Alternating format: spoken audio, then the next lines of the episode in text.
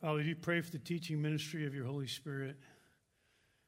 Or would you really cause this to be a time where you really work in our marriages? You also work in those who are headed toward marriage by causing us to really line up with your order that we might experience your fullness. In Jesus' name, amen. So there was this guy, and he's laying in bed, and he's dying. His wife is sitting in a chair next to him, and he whispers to his wife, Before I die, I have something to confess to you. Shh, not now, she replies. But I need to tell you, I cheated on you, he admits. Yes, I know, she replies. I need to clear my conscience before I die. Shh, she counters. Just lie back and let the poison work.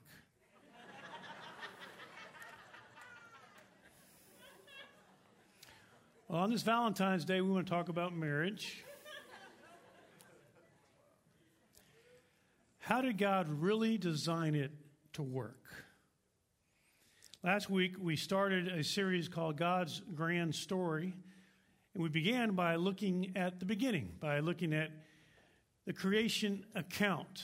And we learned a lot about how God works from the creation account. We saw in Genesis 1, verse 2, that God took that which was formless and void, and darkness covered the earth, and He began to make it something new. The first three days of the six days of creation, God began to move everything from formlessness to form, or we could say from disorder to order.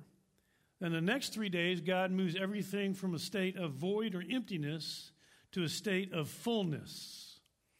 This is typically the way that God works.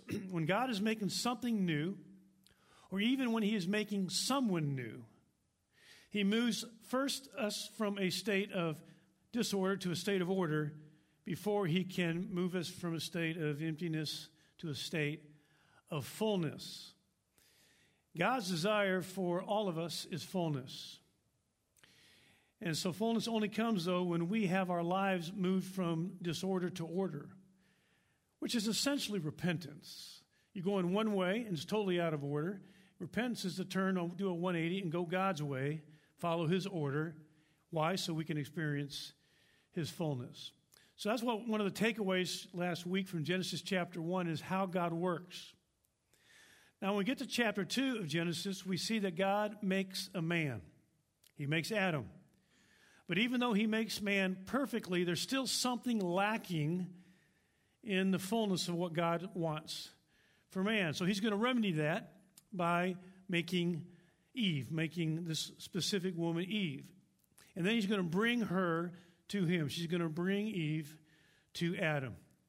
Now, here we have the institution of marriage is established in Genesis chapter 2. One man married to one woman, joined together. That was God's plan from the beginning. And there was a certain order God had in mind and how they would live that would bring about fullness. And remember, it's God's desire that every marriage have fullness. That's his desire. But every the marriage, is, if it's going to have fullness, must follow God's order. If there's disorder, then there will be emptiness instead of fullness. So, what we're going to see here now, when we get to Genesis chapter 2, is we're going to see what God's order is. And then we're going to see the result of that, of course, is fullness. So, we really want to, to be marriages, have marriages that really follow His order so we can experience the fullness. So, we're going to walk through the passage of Genesis 2. But let me start by the last verse of Genesis 1. Here we go. Genesis 1, verse 31. And God saw all that He had made, and behold, it was very good. And there evening and there's morning, the sixth day. Now we get to chapter 2, and we're going to go right to verse 18. Then the Lord God said, It is not good for the man to be alone. I'll make him a helper suitable for him. Now, again, remember that God's desire is for all marriages to experience fullness. And he saw that it was not good for man to be alone, and he's going to remedy that situation. But I want you to notice that the first not good thing mentioned in the Bible is loneliness. Loneliness is the first not good thing that we read about in the whole Bible. You know, it's interesting to me that this, we've really gone through this, uh, these, this two years of COVID where there's been so much loneliness and isolation, and so many people just living life online. And I'm so glad, I praise God that that time is, for the most part, come to an end and is coming to an end where people do not have to stay isolated. They do not have to stay in isolation, experience loneliness. They can come back to church. They can get back in life groups. They can have face to face time again and really experience community. And I'm just thankful to God that that season is over for so many people. Why? Because loneliness is not good. And there's been way too many people way too lonely for way too long. So it's the first not good thing mentioned in the Bible. So God's going to remedy it in, in, Genesis chapter 2 by providing not just a woman for a man. This isn't some generic woman for some generic man. This is Eve for Adam. He's going to provide, he's going to fix this problem. He, so he calls this solution a helper suitable. Now, the word helper is not a demeaning word at all. In fact, the, Greek, the Hebrew word translated helper or helpmate here is the same Hebrew word as translated when in, in the Old Testament referring to Yahweh, Almighty God, as our helper. So it can't be a demeaning term if it refers to Yahweh God as our helper. What it means is someone who can provide something for us that we're unable to provide for ourselves. And God is that way for us, and this and Eve is going to be that for Adam. She's going to be able to provide for him when he cannot provide for himself. That's how she is going to be the helper. But she's going to be a helper suitable for him. Literally, the word here means of the complement of. I don't know how many of you guys saw the old Rocky movie where Rocky meets Adrian, and before they get married, he says of Adrian, he says, he says, I got gaps and she fills my gaps. I thought, what a theologically accurate statement. it's true. Basically, what he's saying is, she is the complement of me. She's suitable for me. She fills my gaps. And so, God is going to make Eve for Adam. Now, right after he announces that, he's, that this, he notices a problem, and he's going to fix it, he then gives Adam an assignment. It seems odd. That he's, he's going to make E for Adam, but then he gives Adam an assignment before he actually does it. And the assignment is basically that he's going to name all the creatures that God has made, and God's going to bring by him. He names them creatures, birds, all of them. Genesis 2:19. And out of the ground the Lord God formed every beast of the field and every bird of the sky and brought them to the man to see what he would call them. And whatever the man called a living creature, that was its name. And the man gave names to all the cattle, to the birds of the sky, to every beast of the field. But for Adam, there was not found a helper suitable for him. So it's just curious why would God give this assignment to Adam before he brings Eve, before he makes her and brings her to him? I think God's doing two things here in preparing Adam for Eve.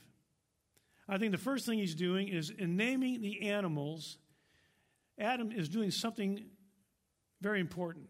In the ancient world, if one kingdom conquered a city, it would rename the city to show that that city was now under the authority of that kingdom. And so God has given Adam the responsibility of naming all the animals. This is a leadership exercise. He's going to rule over all the animals. That was part of God's plan. He's going to govern. So God is going to have them name him, and he's beginning to actually lead in this role. I think God is preparing Adam to be a loving leader in this relationship. But I think he's doing more than that because it says, But for Adam, there is not found a helper suitable for him. So here he is. He's naming, he's noticing all these animals he's naming. And he notices that they, they're paired up with one just like them. But there's no one just like him. There's not a helper suitable for him. I think he emotionally is being prepared at this point. I think he feels his aloneness acutely. And, in, and that's good, actually, because he's feeling his need. He's going to be very appreciative of the gift he's given when God brings Eve to him. He's being prepared, I think, mentally and emotionally for what God is about to do. And for some of you that are single, that long to be married, or maybe even on the pathway to marriage specifically, and you're feeling your aloneness, uh, Julie, I want you to see that today as part of God preparing you to receive what He's about to give you. So you will really appreciate it and be grateful for it. So, verse 21 so, next step, the Lord God caused a deep sleep to fall upon the man, and he slept. Then he took one of his ribs and closed up the flesh at that place. So God put Adam to sleep, and it says literally in Hebrew, he took from the side of him. And so we've just understood that over the many, many years that it was a rib from the side of him. And, and then, he see, then he closes up that place. So he doesn't need anesthesia anymore, divine anesthesia. So I think Adam's probably awake. Now, watching God make Eve, which I think would have been one amazing moment. And so he is watching God make Eve for him. Now, verse 22 And the Lord God fashioned into a woman the rib which he had taken from the man and brought her to the man. Now, it's interesting here when you're doing Bible study, you, you notice that there's two different words used here for how God made a man and how God made a woman. And so you can look that up in a concordance and find out, and you can look it up in a dictionary and find out a little bit about what these words mean and what's the significance, because there is a significance. When God made a man, he used, there's a word used of just a very basic kind of a pot and a potter. Uh, but when God made woman, he uses a different Hebrew word, and it's of an architect and an ornate building. And so there's two different words because God made man and woman different. Now, most of you at this point are thinking, well, duh. But this is actually very important that we get this point that God intentionally made man and woman to be different. I don't know how many times in a counseling, uh, marriage counseling situation I've been in where I said to the guy, I said, you know, your, you know, your problem is not that you married Sue or Mary or Betty, but your main problem is you married a woman. And I tell the woman, I said, your main problem is not that you married Steve or John or Bubba, but your problem is you married a man. And until you guys accept the difference of what a man and a woman are like, which is the majority of your conflict is over, until you accept that, you're, you're going to have a frustrated marriage. See, it's so important that we really accept that. Accept that God, you know, made man and woman different, and just not just accept it, but celebrate the difference. And just you know, and be able to, you'll, you'll really reduce your conflict by about eighty percent if you just accept that she did it this way because she's a woman, or he did it this way because he's a man. Accept it. So that's what we see here. So God makes Eve for Adam, and then it says, and then he brought her to him. By the way, all this is in poetry in Hebrew. And this is really a beautiful wedding scene. God is walking Eve down the aisle. He brings her to Adam and gives her his hand, the hand in marriage. But I, I, think it's important to note again, it wasn't a generic man and a generic woman. He made Eve for Adam and brought her to him. And God is the same today, yesterday, now, and forever. I believe, he still, I believe, makes somebody for somebody and brings them to them. I believe God is still doing what he did the very first a couple. I think he still is, is uh, making somebody specifically designed for somebody else and brings them to them. Now, I believe this is really important that we believe this and again, this will greatly enhance our marriages if we believe this to be true. Let me tell you why. I believe that God brought Tracy to me. I believe He made her for me and brought her to me. Now, what is that? What's the significance of that? Significance is that when things aren't going well, and believe it or not, Tracy and I do have arguments. You know, I tell people that, and they're like, "Oh gosh, what's wrong?" You know, we live in the same planet you live. When things aren't going well, it is important for me to believe that God brought me, made her for me, and brought her to me. And if there was somebody better for me than her, He would have brought her to me. Therefore, I don't, bring, I don't at that point begin to think, gosh, I wish I'd have married someone else. Because if someone else was better for me, that's who God would have brought to me. And so when I really believe that, wait a second, He already brought the one He made for me, I accept that, and I don't daydream about, oh, golly, I wish I should have, uh, maybe I could have married them or them. This is why I hate Facebook.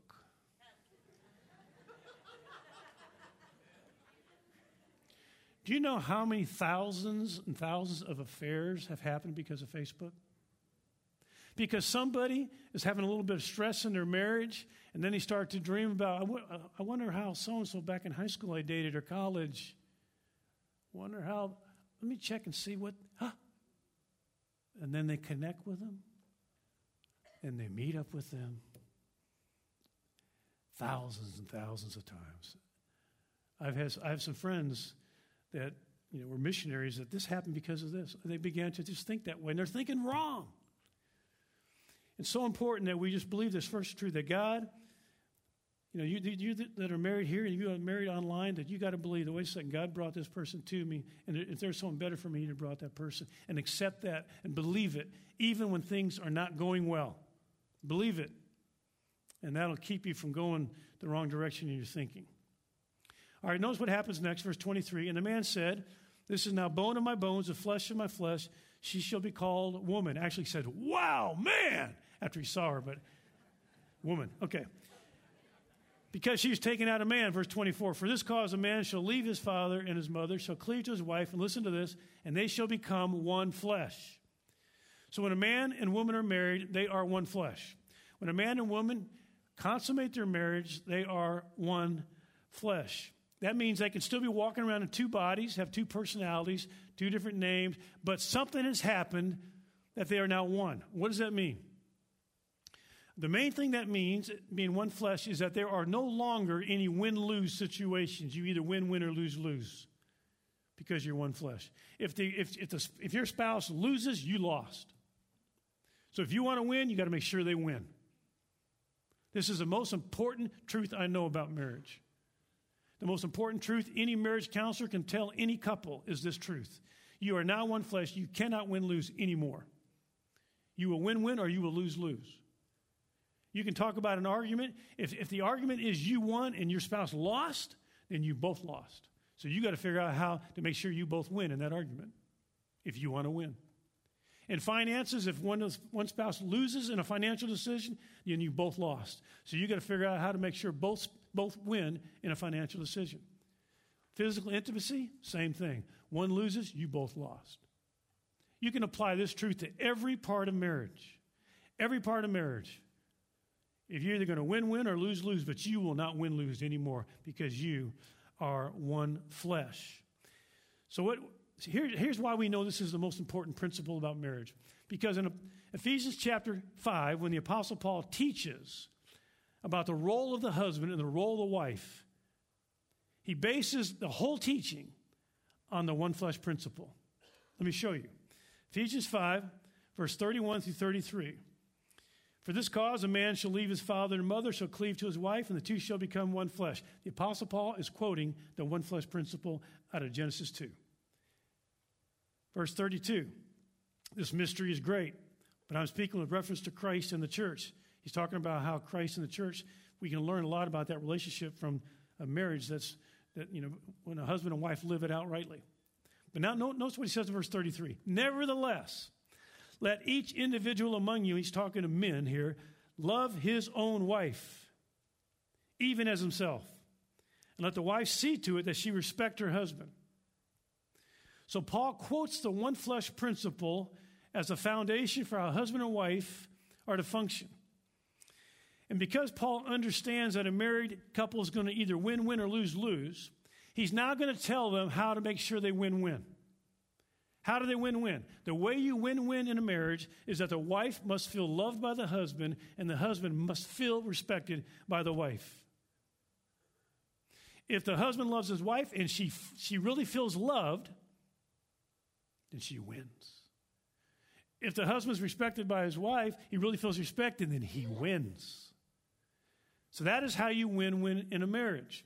Now, it's interesting, psychologists have determined through observation that a woman's self esteem is built up primarily by whether or not she feels loved or not. And a man's self esteem is built up primarily on whether or not he feels respected or not.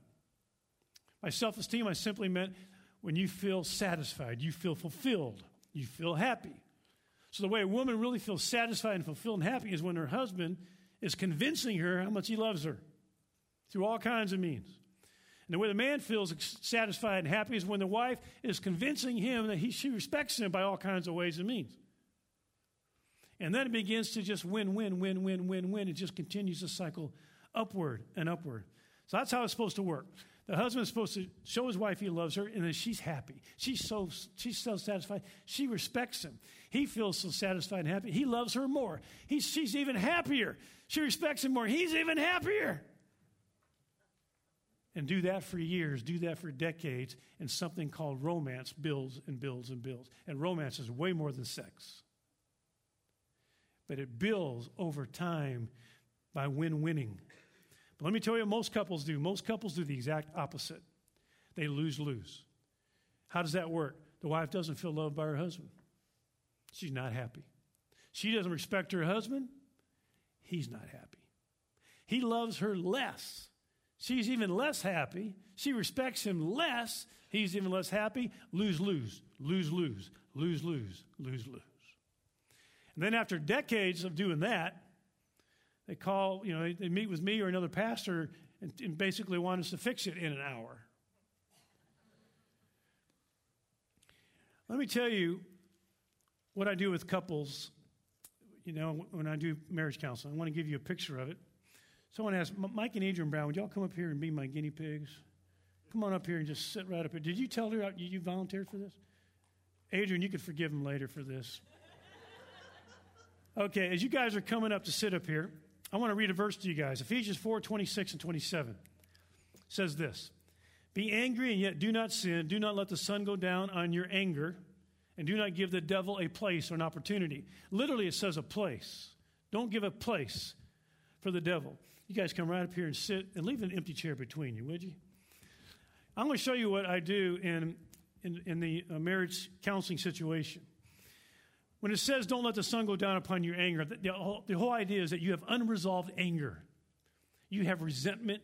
You have unforgiveness in your marriage. Okay? What happens when you do that is you've got, you've got this giant reservoir of resentment that you're carrying week after week, month after month, year after year. It's like an ammunition dump of weapons. And what happens in the middle of a fight is you can reach back anytime and grab a weapon and go, I got it, and you never, and you always. See, what happens is you got this reservoir of resentment, you got unforgiveness. But something else happens when you do that is you gave the devil a place. Okay, I need a devil. Do we have a devil handy? Where's the devil? Come on out, devil. All right, so we got a devil. All right, come up here and take your seat, devil. Okay, now, I, I want to do this because I want you to see the devil, because when he's invisible, it's harder to get the point. But in real life, he's invisible. But here's what happens.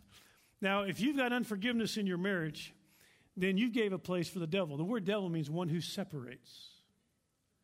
And you gave him a place. The one who separates has a place that you gave him by not forgiving your spouse. So, what happens? Then, the smallest little thing, you can have the smallest disagreement, and it is just it's just gasoline's poured on it because you gave a place to the devil. all of a sudden, you got a big fight. One little thing, big fight. Why? Because you gave a place for the devil. And I tell you, so if I'm talking to a couple, yeah, I could yeah, I could give you a hundred books on on marriage, and if and, and none of them help you until you get the devil out first. None of it's going to help until you get the devil out, until you really forgive each other. So here's the devil. We got to get him out. We got to get the one who separates out of the room before we can do any more. We can do any counseling that's helpful. So how do we get him out? A lot of people think, y'all pray him out? No, that won't work. I'm going to rebuke him out. That won't work. You know why it won't work? Because you gave him a place. Unless you take the place away, he doesn't have to go. How do you get rid of the devil? Adrian just said it. You forgive each other. Truly forgive each other. So you guys kind of hold hands around the devil there. All right. Okay, so then I have the couple. The couple faces each other, and I say, okay, now, one at a time, he'll say, Would you forgive me for such and such? And she says the words, I forgive you. It's real important you do it this way. The devil needs to hear these words I forgive you. And then you say, Would you forgive me for such and such? And you say, I forgive you. What's happening? The devil's losing his place. He loses his place. And then, so now, devil, you can go away now. so the devil's gone. And now we can actually get somewhere, you know. Yeah, good move there. Good move. Okay? All right, let me tell you the assignment. Hold on a sec. Uh, here's the assignment. Now, now that we got the devil out, we can actually can make some ground. Because otherwise, you can have all kinds of principles on marriage, but the devil's there, you're not going. It's not going to work. It's going to blow up. So now the devil's gone. We can get somewhere. You really forgive each other. I mean, really forgive each other. Most couples can't do it without a referee. I mean, so I'll, I'll send them on assignment. Go do, go do this, and next week we'll meet and see how it went. And hardly any of them can do it. Maybe one out of ten, one a couple out of ten, because they end up in you know they end up getting in an argument once they're forgiving each other. So I said, okay, sit here, and I'm going to referee it, and we're going to get through this because if we don't get this done, I can't. Nothing else I can do to help you. We got to get the devil out. And so sometimes I'll referee once they get off track and start saying, "But don't you also want to ask me to forgive you for this?" No, you know, we got certain rules we got to follow. We got to go slow, and you got to just ask her to forgive you for what you did. You ask him to forgive you for what you did. That's all. That's the rules. And you say, I forgive you until we're totally done.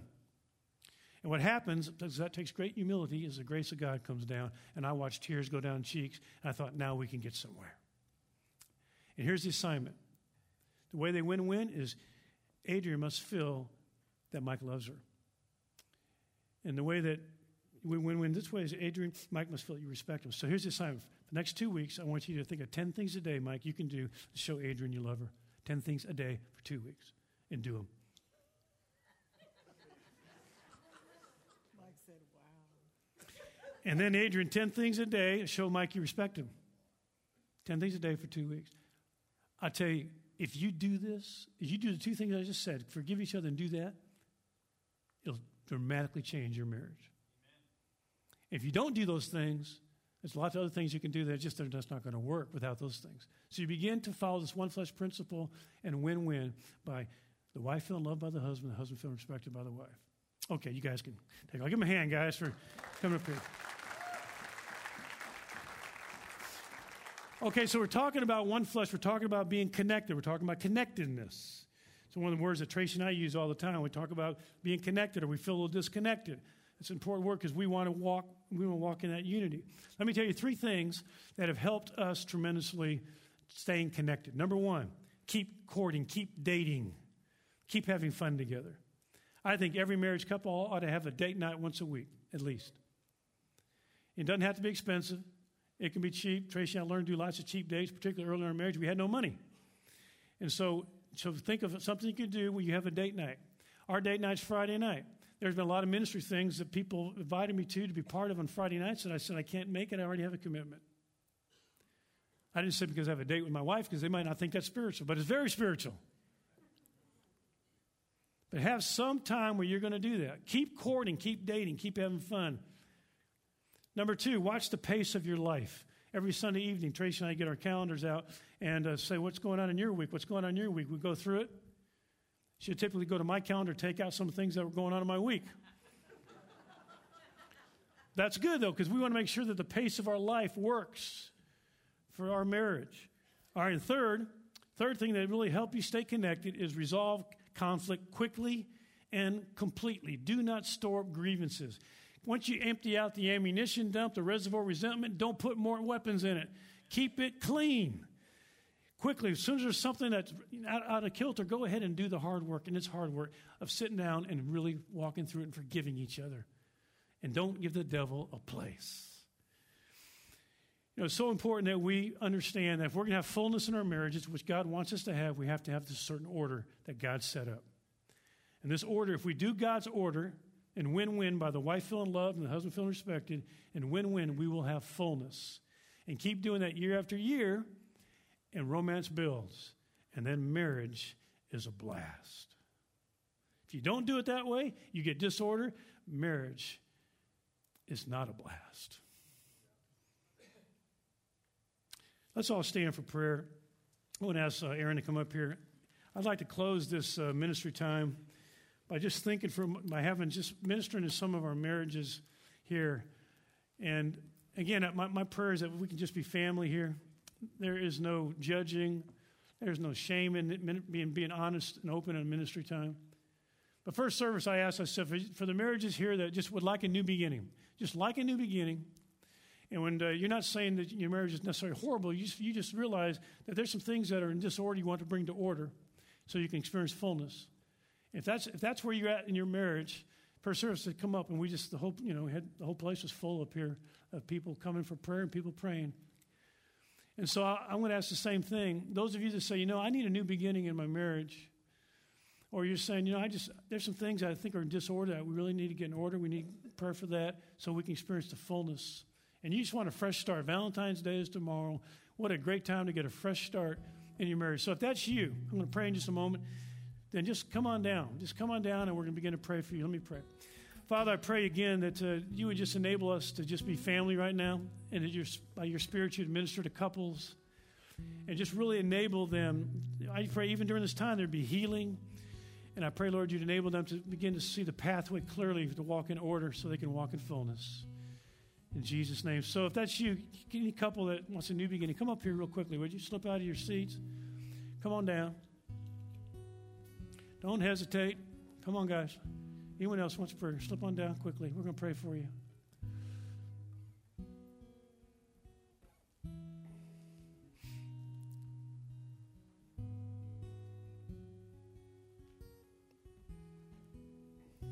Anyone else? Quickly come.